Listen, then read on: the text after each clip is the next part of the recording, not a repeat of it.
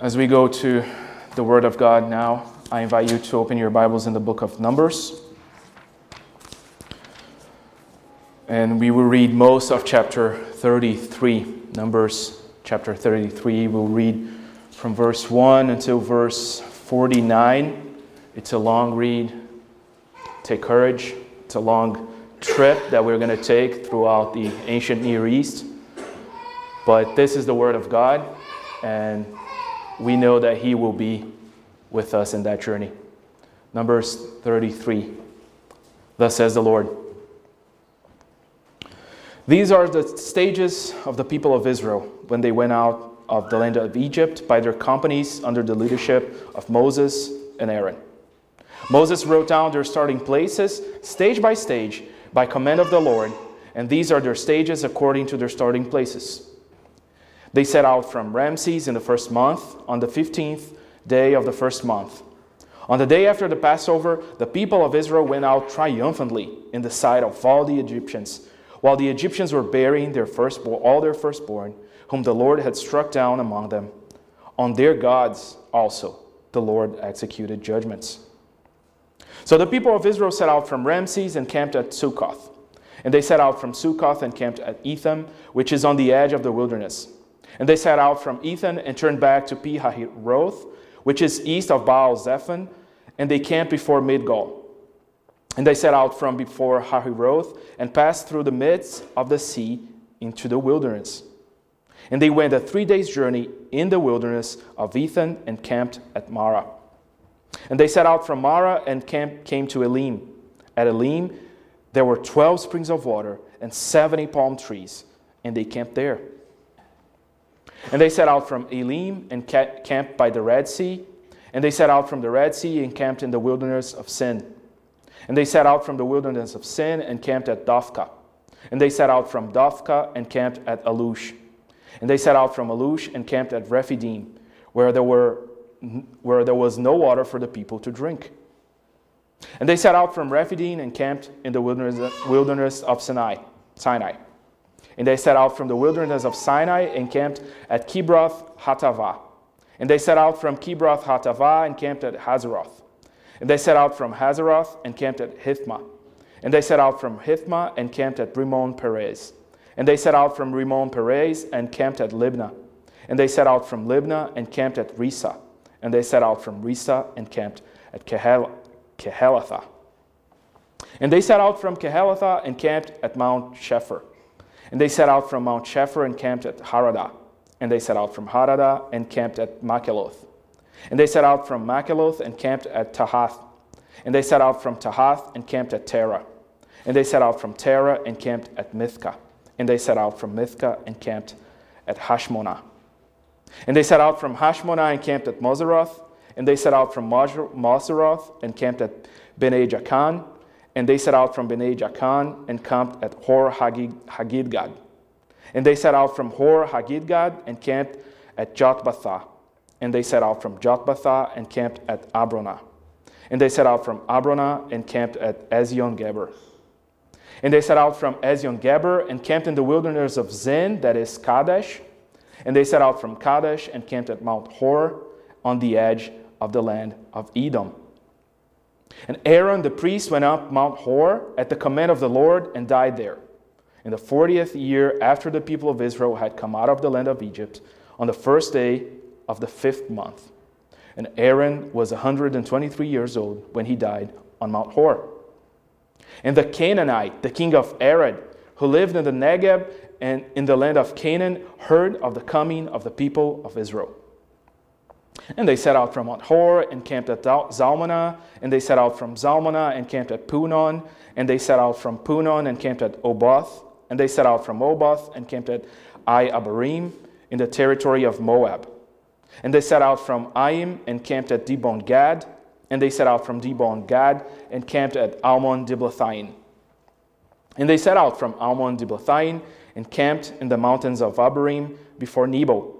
And they set out from the mountains of Abarim and camped in the plains of Moab by the Jordan at Jericho.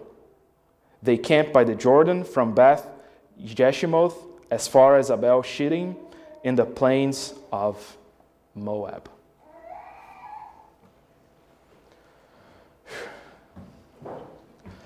Dr. Vern Poythress, professor of New Testament at Westminster Theological Seminary, is famous among many other things for his Redeeming book series.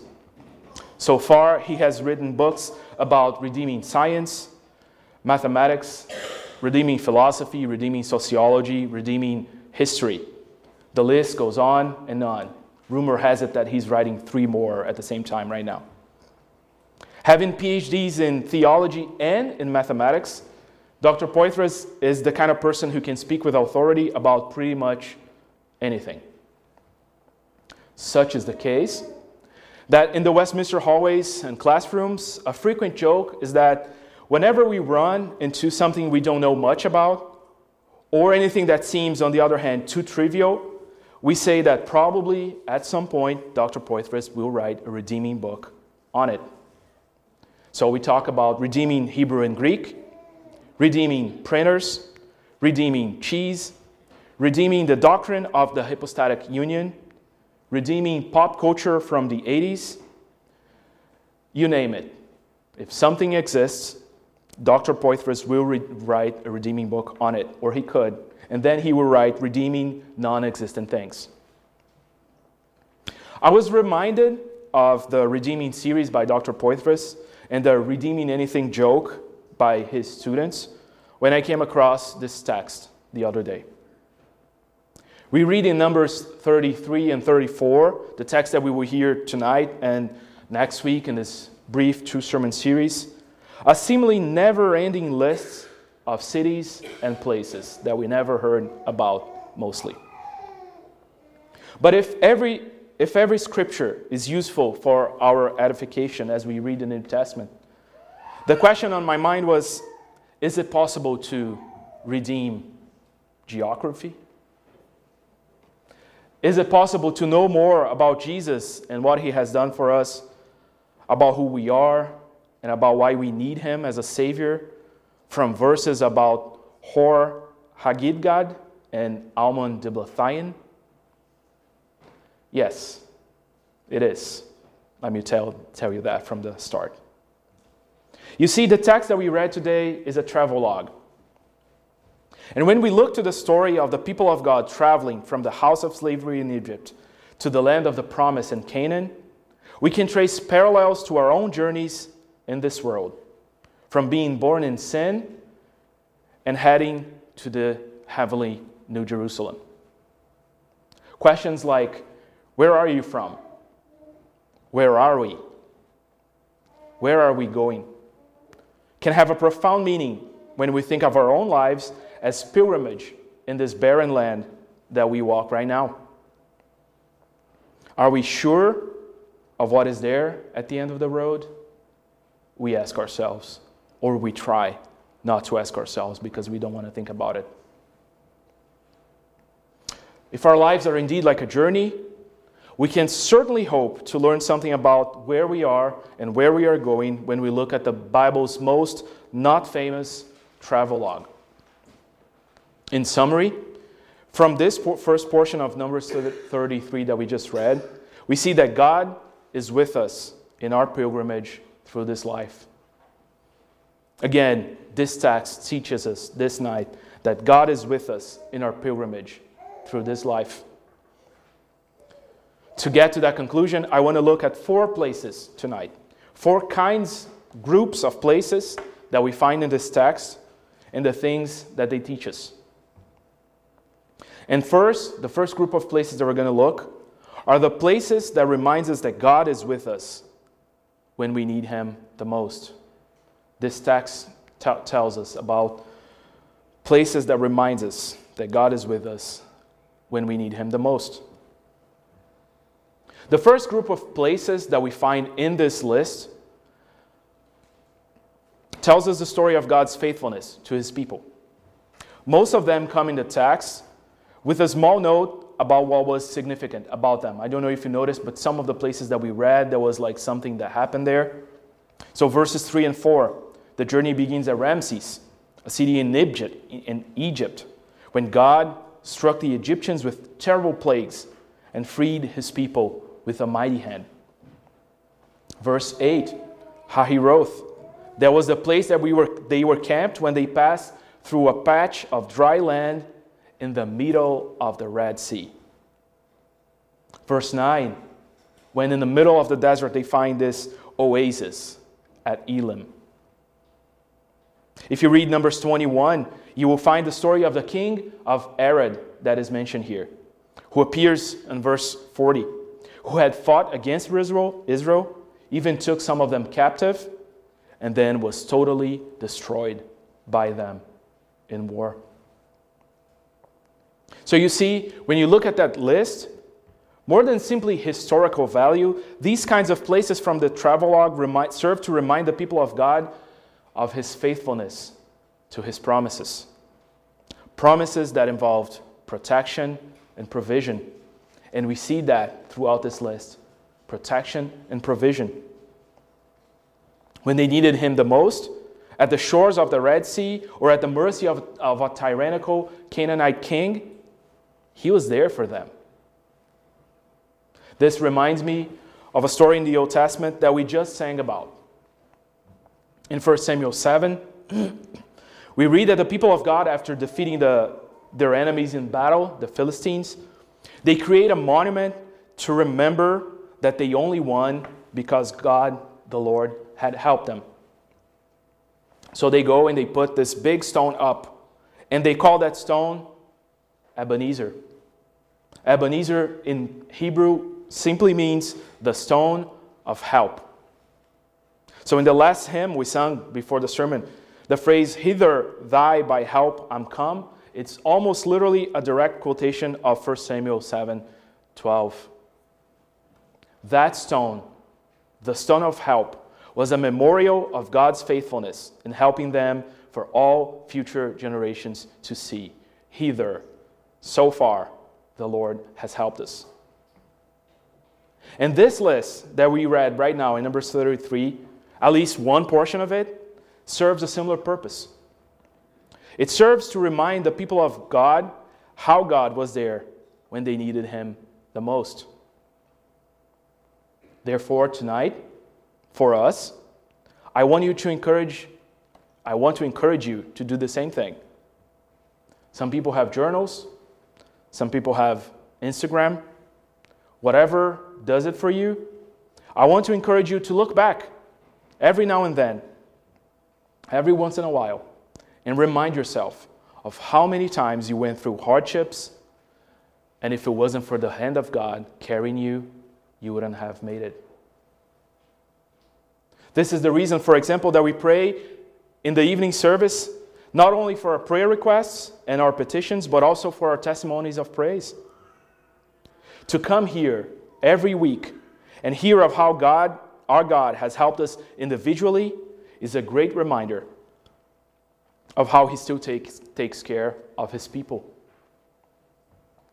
Let us then be Ebenezer's for one another, reminding one another of the mighty deeds of our God, remembering all those days when we had no answers and He sent a word of encouragement or a helping hand.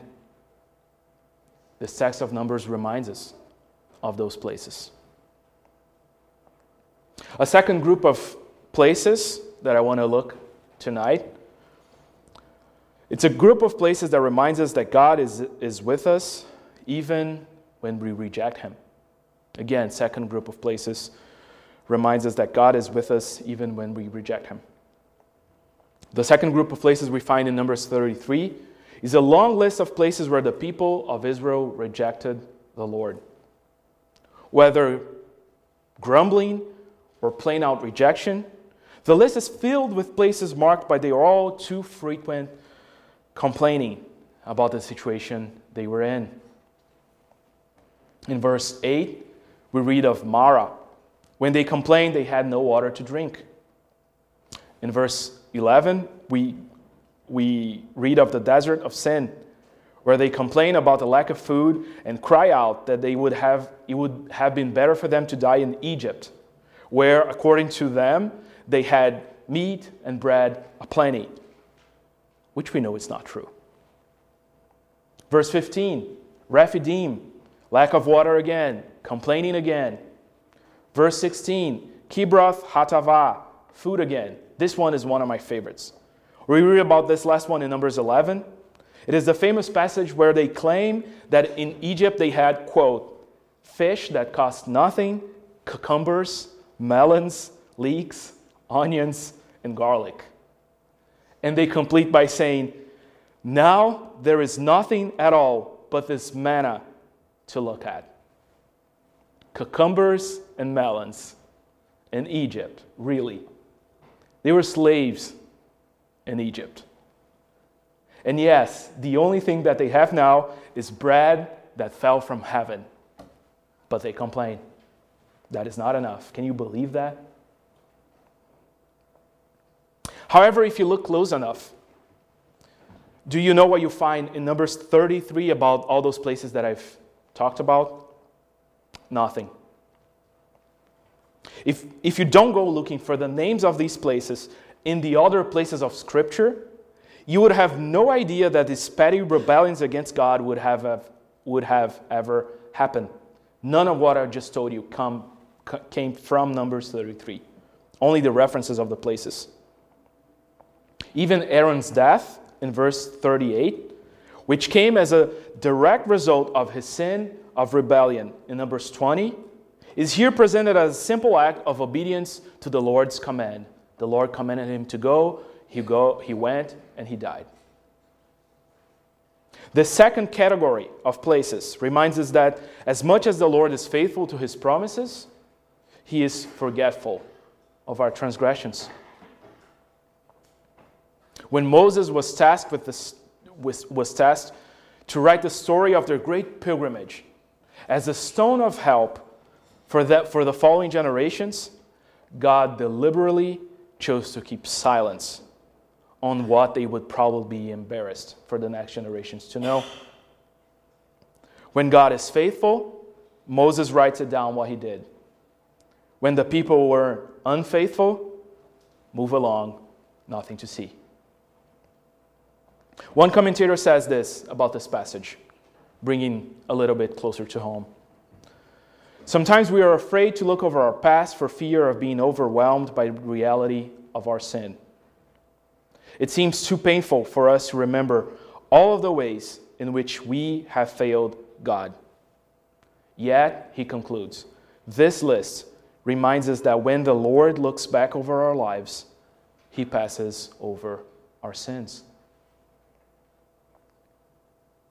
You see, unlike you and me, God is not jotting down every instance we fail to keep our promises to Him. God does not keep tabs on our iniquities, as we so often do with one another. If you, O Lord, should mark iniquities, O Lord, who could stand? The psalmist asks in Psalm 130. But then he proceeds. But with you, there is forgiveness, that you may be feared. Why then, knowing all of those things, do we still hold against each other that which God has already forgot? Numbers 33 calls us tonight to what someone described as holy forgetfulness. A disposition in our hearts to let go of what God has already taken care of and to show others the same grace that He has shown us.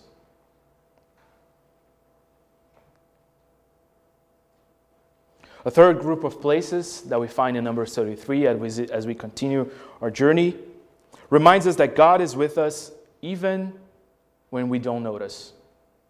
God is with us even when we don't even notice.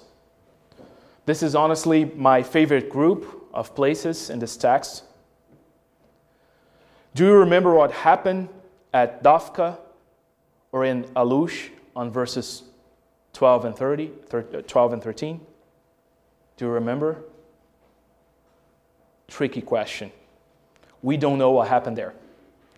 We don't know what happened there because this list is the only place those two places show up in the Bible, as a handful of others.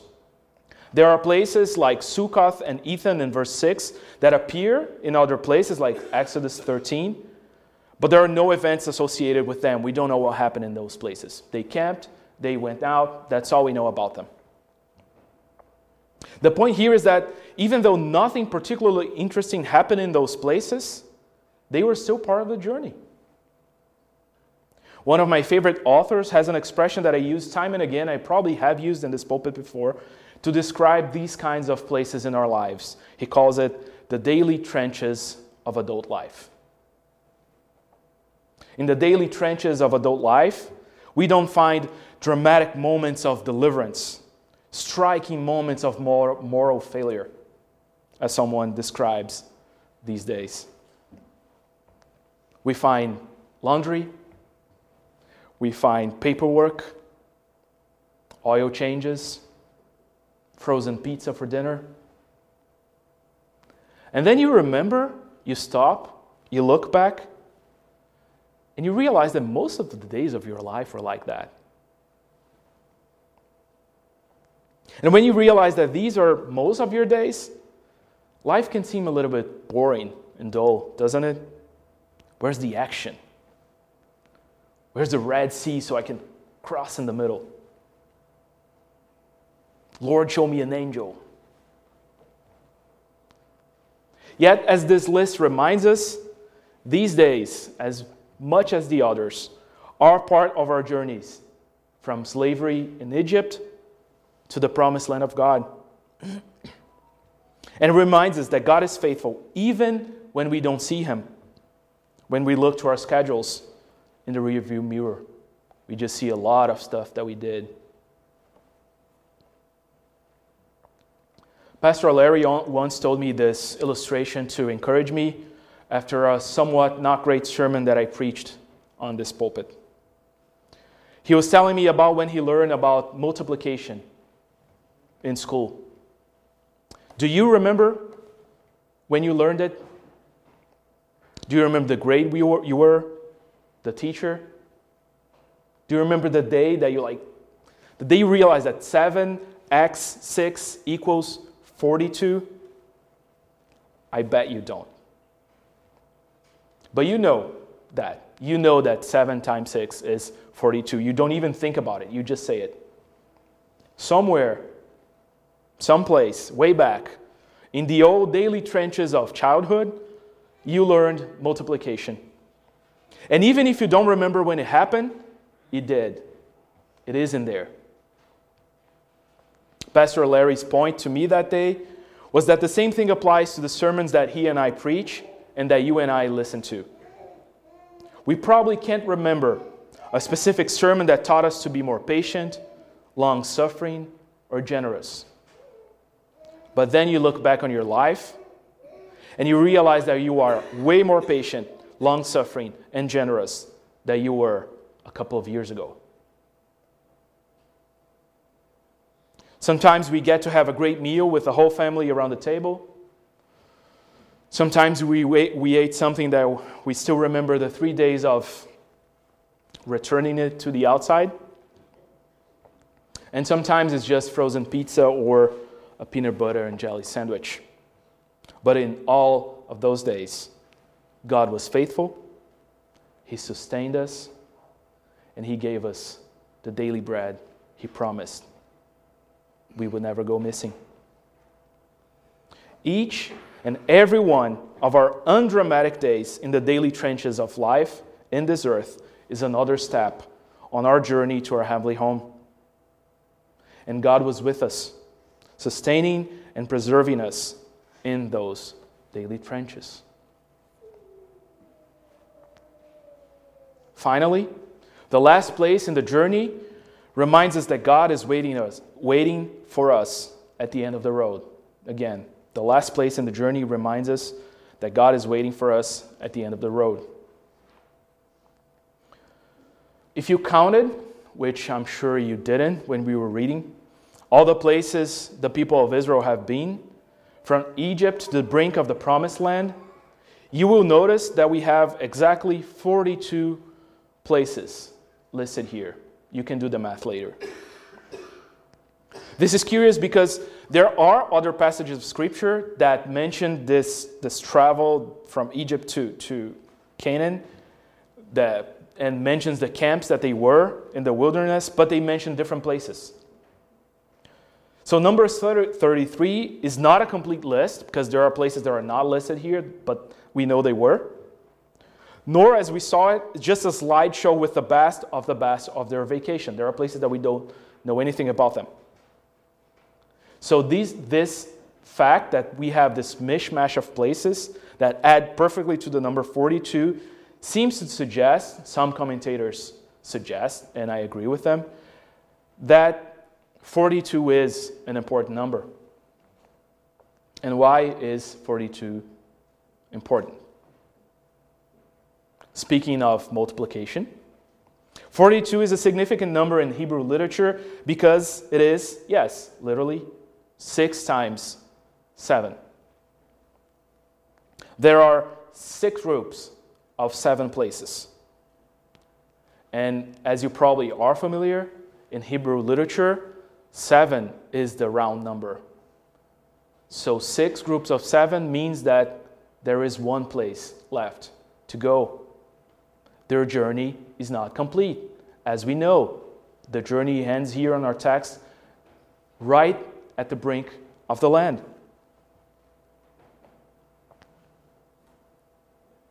What is missing here is the final day of their week of toil. They've done all the walking, and now they're about to enter into their rest. The question is what is there at the end on the other side? Is it truly rest? Can they be certain that they will be okay when they cross the Jordan River? Well, from the rest of the Bible, after the book of Numbers, we know that the people of Israel, when they entered the land, did not find full rest. Most of them, actually, if you look back and think about what you know about this 40 years that they spent in this travel log that we just read, you realize that most of them didn't even get to enter the land, those who left Egypt. You see, the greatest sin of the people of Israel between Egypt and the promised land, which again is not recorded on this list, was that they failed so hard to trust God that He had an entire generation die in the wilderness before they would enter the land. Think about this for a second. Moses had to bury every one that he knew that came out of Egypt with him, with two or three exceptions. And then he himself, Moses, who wrote this travel log, did not enter the land. Yes, the journey of Numbers 33 describes our lives as we journey through this land, but it does not promise that everyone who begins will cross the Jordan and enter the promised land of rest. But as it reminds us that God has promised rest to his people, it reminds us, of course, of Jesus, the one who will take his people to their deserved rest. It reminds us of his invitation to all who heard him, saying, Come to me, all who labor and are heavy laden, and I will give you rest. The final thing, then, that this list reminds us, this fourth place, is that the road ends at a person, not at a place. You can read later chapter 4 of the letter to the Hebrews, saying that there is another day of rest coming and that Jesus is our promised rest. He is the final step of that journey. Jesus is our rest because he was the one who saved us from slavery to sin and death. And in the most wonderful act of salvation ever accomplished, way more than the Red Sea. Jesus was God with us when we needed him the most.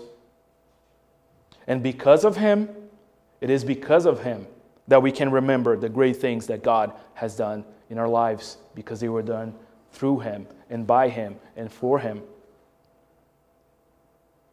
I can tell you now that Jesus is our rest because he lived his entire life on the trenches of this dust, of the trenches of this dusty world, and never once he lost a battle to sin. Not even in the 30 plus years of his life, of which we know almost entirely nothing. So Jesus was God with us, even when we had no idea who he was or what he was doing. And because of him, we are assured that God takes care of us, even in the most mundane days of our lives. Jesus is our rest because at the cross, he paid the price for our sins for us and cast all our sins into the depths of the sea. Jesus was God with us, even at the cross, when he was paying the price for our rejection and having on his shoulder the anger and the wrath that was that we deserved. When he had all the right to be angry with us, he was God with us. So, because of him and what he did there, pardoning our sins, we can pardon those who wrong us. Finally, Jesus is our rest because he came back from the dead. And he promised he would go ahead of us as a forerunner, as Hebrews says, to the heavenly places to prepare room for us, to prepare our final place. Jesus will be there at the end, when He will be forever our God, and we will be forever His people. I don't know what kind of place from this list you are camped right now. Some of us, I imagine, at the end of our lives, will have more days like the first group where they remember that God was with them. Others, more of the second, way more rebellion and rejection that we would like to remember. Most of us, I believe, who have spent most of their lives in the third group, in those daily trenches, doing laundry and filing taxes. Nevertheless, for all of us, from all of those places, walking through this dusty world, wondering, wondering about what expects us at the end, Numbers 33 tells us that whenever our days reach their final number, rest is waiting for us. And by His good pleasure, we who are united with Him will safely arrive at home. So come to Him. Come to Him. Let us pray.